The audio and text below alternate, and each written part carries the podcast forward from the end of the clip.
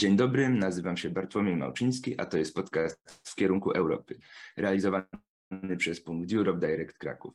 A moim gościem jest doktor habilitowana Karolina Borońska-Chryniwiecka, która jest badaczką i wykładowczynią w Instytucie Politologii oraz Katedrze Jean Monnet Uniwersytetu Wrocławskiego. Jest również badaczką wizytującym w Europejskim Centrum Socjologii i Nauk Społecznych Uniwersytetu Panthéon-Sorbonne jej zainteresowania badawcze sytuują się na styku studiów nad integracją europejską i funkcjonowaniem demokracji ze szczególnym uwzględnieniem reformy instytucjonalnej Unii Europejskiej oraz roli parlamentu w, euro w europejskim procesie decyzyjnym. Dzień dobry. Dzień dobry panu, dzień dobry państwu. Jakie idee przyświecały konferencji w sprawie przyszłości Europy? No właśnie, to może wyjaśnijmy najpierw, czym była zakończona w maju e, tego roku konferencja w sprawie przyszłości Europy, bo jej nazwa może mylić, tak myślę. E, nie była to bowiem jedno czy dwudniowa konferencja, e, do jakich jesteśmy przyzwyczajeni, ale ponadroczny proces szeroko zakrojonych konsultacji i deliberacji, czyli, czyli dyskusji z obywatelami Unii Europejskiej na temat y, pożądanych reform tej właśnie organizacji czy tego systemu politycznego, innymi słowy. Y, I idea konferencji została zaproponowana przez, to jest warte podkreślenia, przez francuskiego prezydenta Emmanuela Macrona w, w 2019 roku, w takiej odezwie skierowanej do wszystkich Europejczyków i w sumie opublikowanej w największych europejskich y, dziennikach, gazetach. Macron wtedy mówił o potrzebie reform tego projektu politycznego, jakim jest Unia. Takich reform, które byłyby głównie zaproponowane, pożądane, postulowane przez obywateli. Czyli, czyli zaproponował włączenie ich e, do dyskusji nad no, bądź co bądź swoją przyszłością. I ta idea została przechwycona i podtrzymana przez e, ówcześnie nowo powołaną e, przewodniczącą Komisji Europejskiej, czyli Ursulę von der Leyen i w rezultacie została zrealizowana przez y, trzy instytucje unijne, czyli przez Komisję, Radę i Parlament. No i teraz jaka, jaka idea przyświecała temu całemu przedsięwzięciu? E, ta konferencja, czyli te konsultacje miały umożliwić obywatelom, w szczególności w założeniu młodym ludziom, ale również innym grupom wiekowym, podzielenie się e, swoimi oczekiwaniami, swoimi pomysłami, na temat y, postulowanych reform Unii Europejskiej w różnych obszarach polityk publicznych dotyczących życia obywateli, ale też w wymiarze instytucjonalnym. Takim nadrzędnym celem było zatem, no jak można tak powiedzieć, zbliżenie Unii do obywateli albo obywateli do Unii. Od dawna się przecież mówi w Unii Europejskiej o, o tym, że, że ta Unia, że ta wspólnota, ta organizacja cierpi na deficyt demokracji. E, mówi się, że tak zwana Bruksela jest e, oddalona od przeciętnego człowieka. No więc to przedsięwzięcie miało być remedium na ten stan. I jeszcze może jedno zdanie tutaj e, dopowiem, żeby tak ukontekstowić to w globalnym wymiarze. Jeśli weźmiemy pod uwagę, że zaangażowanie tych obywateli miało dotyczyć, uwaga, no 27 państw narodowych, tak? Mm, obywateli mówiących różnymi językami, którzy posiadają różne kultury i, i różne wyobrażenia o tym, o tym, czym jest Unia, to to zadanie mm, można, było, można by było nazwać jako bardzo ambitne, tak? Wręcz być może niemożliwe. No bo to wymagało zorganizowania po raz pierwszy, mm, i tu też podkreślmy, po raz pierwszy ponadnarodowego, y, wielonarodowego, wielojęzycznego, takiego procesu dyskusji, w którym wszyscy uczestniczyliby praktycznie w tym samym momencie, ale nie tylko obywatele, ale również podmioty polityczne byłyby w to wprzęgnięte. E, więc no, było, było to zadanie ambitne w założeniu. Jak więc przebiegał ten proces? Proces konferencji, czyli tych konsultacji e, społecznych, mm, wystartował niestety z rocznym opóźnieniem spowodowanym pandemią, bo w zamierzeniu e, ta e, konferencja miała się rozpocząć na wiosnę 2020 roku.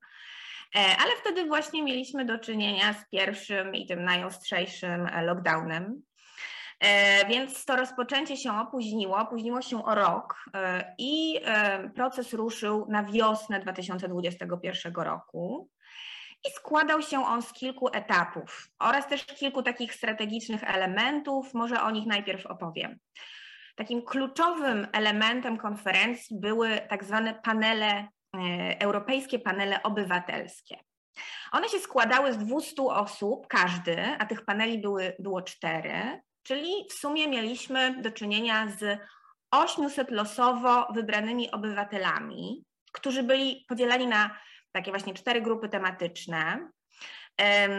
Patrząc na metodologię, mm, to eksperci i instytucje, które się tym zajmowały, uznały, że taka liczba 800 gwarantuje taką równowagę między z jednej strony różnorodnością, a z drugiej strony skutecznością samego procesu tej deliberacji. Ci obywatele e, reprezentowali wszystkie oczywiście kraje Unii Europejskiej, czyli taki przekrój socjodemograficzny i zostali wybrani na, na podstawie sześciu kryteriów losowych, czyli tutaj mamy e, pochodzenie, czyli wedle obywatelstwa, wedle płci i wieku oczywiście, e, z podziałem na obszary miejskie i wiejskie, e, z podziałem na poziom wykształcenia, a także na pochodzenie ekonomiczno-społeczne. Czyli można powiedzieć, że w założeniu to miały być bardzo reprezentatywne panele w stosunku do całości e, populacji, tak? Przy tym jedną trzecią każdego z nich stanowili ludzie młodzi, tutaj uwaga, od 16 do 25 roku życia, czyli nawet jeszcze niepełnoletni. I w większości przypadków, bo to pewnie jest e, coś, co ciekawi e, osoby, a jak oni zostali wybierani?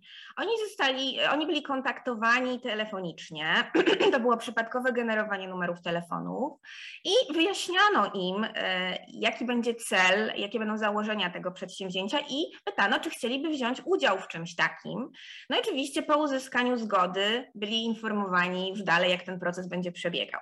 No i właśnie celem tych paneli mm, miała być dyskusja na konkretne tematy, o których pewnie powiem jeszcze troszkę, y, i wypracowanie w drodze właśnie dyskusji, wymiany poglądów, ścierania się, a także głosowania na końcu konkretnych postulatów reformy Unii. I te panele, jeśli chodzi o sam przebieg, spotykały się w trzech sesjach e, deliberacyjnych, takich weekendowych, czyli po trzy dni od jesieni do wiosny, czyli jesień 2021, wiosna 2022, w różnych miejscach Unii Europejskiej. Przypomnijmy, że to również był czas pandemii. Być może te lockdowny były już mniejsze, one były bardziej ograniczone, ale również e, zaburzały normalne funkcjonowanie e, czy demokracji, czy instytucji przedstawicielskich, jak i również takich zgromadzeń. No ale udało się na pierwszy panel spotkać w Strasburgu, w siedzibie Parlamentu Europejskiego.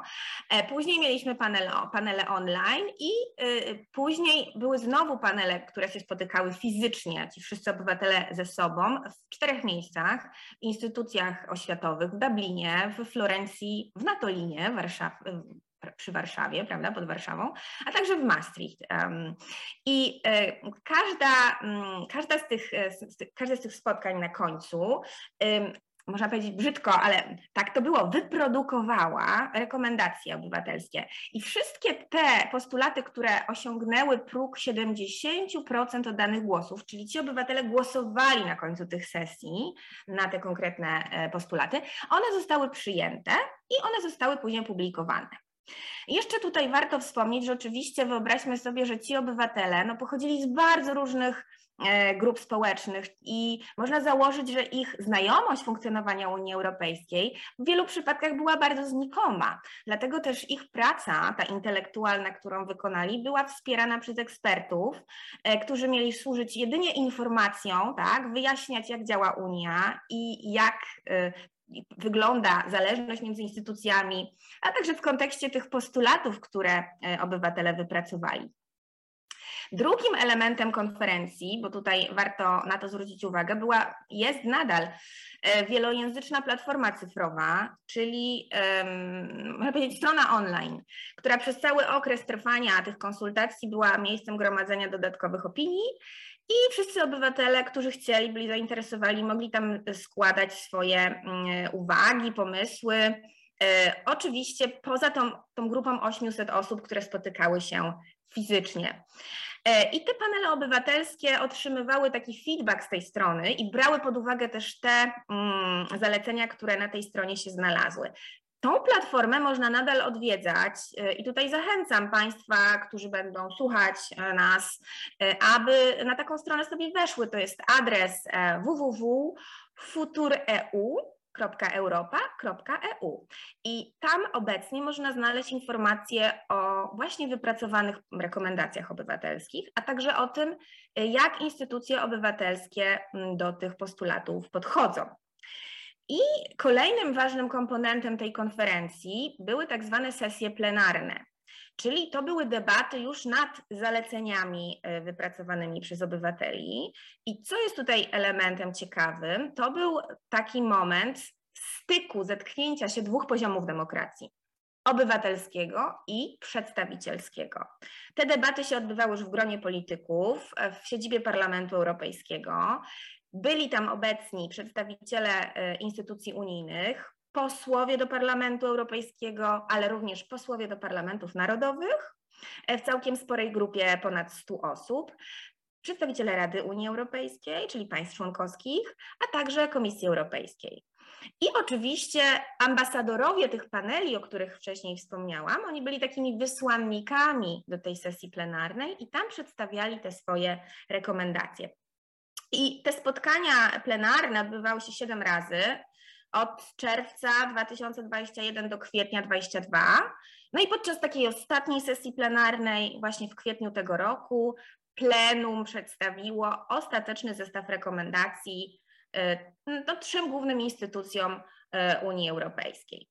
I na koniec jeszcze warto wspomnieć, że to nie był koniec e, tej konferencji, czyli jej jakby zakres jeszcze włączał wiele zdecentralizowanych spotkań. E, również odbywały się panele narodowe, wiele krajów takie panele zorganizowało. E, one również zgromadziły wiele postulatów i te postulaty też do tego raportu końcowego zostały wtłoczone. Dla zobrazowania powiem tylko, że konferencja zgromadziła zarówno online, jak i fizycznie, pomimo pandemii, 650, ponad 650 uczestników i objęła ponad 6 tysięcy wydarzeń. Ja uważam, że biorąc pod uwagę kontekst pandemii, kontekst wojny na Ukrainie, no i tego, że uwaga mediów była skupiona właśnie na tych wydarzeniach, e, to można widzieć tutaj szklankę do połowy e, pełną. W jaki sposób rekomendacje zaproponowane przez obywateli Unii Europejskiej mogą zostać zaimplementowane do sposobu jej funkcjonowania? E, jasne, to może powiedzmy jeszcze dwa słowa na temat, jakie w ogóle te rekomendacje były i jakich obszarów polityki do, dotyczyły, bo e, mm, organizatorzy konferencji zaproponowali takich dziewięć tematów, które odzwierciedlały mm, obszary bliskie e, sercom i umysłom obywateli, czyli na przykład funkcjonowanie gospodarki, sprawiedliwość społeczna, zatrudnienie, edukacja, kultura, transformacja cyfrowa, mm, demokracja europejska, wartości i praworządność, bezpieczeństwo, y, zmiany klimatu, zdrowie i migracje. A był, był tak, także temat um, Unii w świecie, czyli szeroko pojętej powiedzmy polityki zewnętrznej Unii Europejskiej. No i zgodnie z założeniem e, uczestnicy rozpoczęli od określenia, które z tych szerokich tematów ich najbardziej interesują i jakie wewnątrz priorytety chcieliby ustalić. To był taki brainstorming na pierwszej sesji, a potem już rozmawiano o konkretach. I co zostało wypracowane, to, to tak jak powiedziałam, pod koniec kwietnia powstał ten końcowy raport i ta konferencja przedstawiła 9 maja w Dzień Europy trzem instytucjom unijnym raport, który się składał z 49 rekomendacji, ale uwaga, te rekomendacje są bardzo szerokie i rozbite na ponad 320 konkretnych działań. Także mam wiele stron i dużo lektury.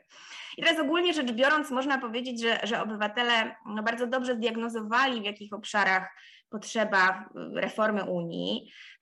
Ta lektura jasno pokazuje, że obywatele chcą przede wszystkim bardziej sprawnej, bardziej efektywnej, lepiej komunikującej się organizacji, która bardzo e, e, umiejętnie, albo też inaczej, inaczej można powiedzieć, mądrze łączy zarówno postulaty zwiększające konkurencyjność, jak i ochronę.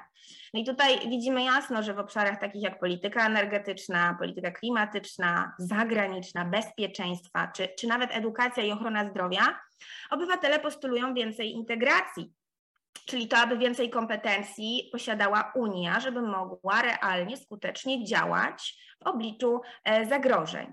I e, warto podkreślić tutaj, że na te 320, tutaj bodajże 5 działań, tak naprawdę jedynie 18 wymaga zmian traktatowych, a reszta może być, mogłaby być wprowadzona za pomocą tak zwanego prawa e, wtórnego.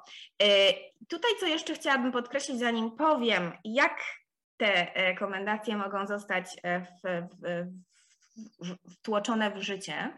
Ważne jest to, że i symptomatyczne jest to, że bardzo widoczne były postulaty we wszystkich obszarach polityk zwiększenia wiedzy i świadomości e, e, obywateli dotyczących samej Unii. Innymi słowy, widać jasno, że obywatele chcą wiedzieć więcej, chcą rozumieć, jak funkcjonuje Unia, ale tego nie rozumieją. I to się przebija w połowie tych rekomendacji, czyli jednym z głównych wniosków jest to, że Unia Europejska, jej przedstawiciele czyli przedstawiciele również państw członkowskich, nie potrafią do tej pory dobrze wytłumaczyć obywatelom, co robi Unia, jak to robi i jaki to ma wpływ na ich życie. No i teraz oceniając wyniki, bo oczywiście nie tylko wynik deliberacji jest ważny, jest ważny ten wynik, który dopiero nastąpi, czyli co z tym zrobią instytucje, te działania następcze. No musimy pamiętać, że odpowiedzialność za e, realizację tych różnych postulatów leży w gestii trzech najważniejszych instytucji unijnych, czyli Parlamentu, Rady i Komisji. I tutaj jasno można zauważyć już z tego, co wiemy, słyszymy i z mediów, i z wypowiedzi polityków, e, różnice. I tak jak Parlament Europejski reprezentuje w zasadzie najbardziej ambitne i odważne podejście, bo postuluje reformę traktatów i zwołanie tak zwanego konwentu, o tyle mm, Komisja Europejska mm, jej, e, jej reakcja ma charakter bardziej zachowawczy, ale również jest substancjalna, pełna treści, gdyż w czerwcu wydała ona taki komunikat i taki aneks bardzo treściwy dotyczący tego, jakie działania komisja już podjęła, a jakie podejmie w obszarze właśnie prawa wtórnego, czyli legislacji, aby zrealizować te zalecenia obywatelskie. I e, pamiętajmy, że też 9 maja, jak mieliśmy zakończenie konferencji, Ursula von der Leyen e, zapowiedziała, że pierwszy zestaw nowych propozycji zostanie ogłoszony już w jej orędziu o stanie Unii, które zostanie wygłoszone w, we wrześniu 2022 roku. Więc będziemy już widzieli na papierze, miejmy nadzieję, konkrety. A ja się osobiście bardzo cieszę z jednej konkretnej zapowiedzi, czyli zobowiązania się e, przewodniczącej komisji do stworzenia e, tak zwanych zgromadzeń obywatelskich na kształt konferencji sprawie przyszłości Europy jako stałego elementu procesu decyzyjnego w Unii Europejskiej. Czyli opierając się na metodologii konferencji, w zamierzeniu takie panele obywatelskie miałyby omawiać i przedstawiać pewne zalecenia przed e, zaproponowaniem wniosków ustawodawczych przez Komisję Europejską, co e, ewidentnie byłoby bardzo nowatorskim wzmocnieniem no, demokracji europejskiej. Powiedziałam o dwóch instytucjach, ale nie powiedziałam o trzeciej, czyli o Radzie Unii i jakie jest jej stanowisko. Przypomnijmy, proszę Państwa, że Rada Unii to państwa członkowskie. E, to ministrowie odpowiedni za, odpowiedzialni za konkretne obszary polityk, ale również w, w, można powiedzieć, w instytucji Rady Europejskiej przywódcy państw i rządów. No i tutaj moim zdaniem, ale nie tylko moim, e, Rada no, wykazała daleko idącą ostrożność, żeby nie powiedzieć pewną nonszalancję w tej kwestii, ponieważ jej oficjalne stanowisko nie zapowiada żadnych konkretnych zmian, mówi tylko o tym, że przyjmuje do wiadomości te propozycje przedstawione w sprawozdaniu, że te skuteczne działania następcze muszą mieć miejsce, ale żadnych zapowiedzi, które mogłyby usatysfakcjonować na tą chwilę obywateli, no nie ma. Ta wstępna ocena techniczna, którą wykonała Rada, Y, pokazuje, że wiele postulatów można zrealizować bez otwierania traktatów. I tutaj dlaczego? No z uwagi właśnie na jasne podziały wśród państw członkowskich. Mamy grupę państw, która jest ewidentnie sceptyczna co do otwierania traktatów i przebudowy, przebudowy ich brzmienia i reformy Unii. Do takich państw należą Polska, Węgry, Chorwacja, ale także również państwa e, skandynawskie, Szwecja, Finlandia czy Dania. E, obecnie mamy czeską prezydencję prawda, w Unii, która również postuluje ostrożność i pragmatyzm, a z drugiej strony mamy takie państwa jak Francja, Niemcy czy Włochy, które wskazują na ewidentną potrzebę przebudowy procesów decyzyjnych, na przykład odejścia od jednomyślności, od zasady jednomyślności w Radzie. E, tą potrzebę pokazała również wojna na Ukrainie i kwestia nałożenia sankcji na Rosję brakowało skuteczności Unii i y, ta debata będzie teraz trwać. Czyli możemy być pewni, że instytucje podejdą, jakby będą kontynuować dysku, dyskusję na temat realizacji postulatów obywatelskich i na jesień jest zaplanowana też taka konferencja, briefing skierowana do obywateli, w której przedstawiciele instytucji unijnych jasno określą, jakie działania następcze i w jakim ewentualnie czasie będą realizowały, no żeby, żeby zaspokoić e, obywatelskie e, potrzeby, ale też żeby nadać sensu, prawdziwego, namacalnego sensu politycznego temu ogromnemu przedsięwzięciu, które zostało dokonane wysiłkiem obywateli, ale też instytucji unijnych. Dziękuję serdecznie za tak obszerne odpowiedzi. Dziękuję bardzo. Do widzenia. Do widzenia.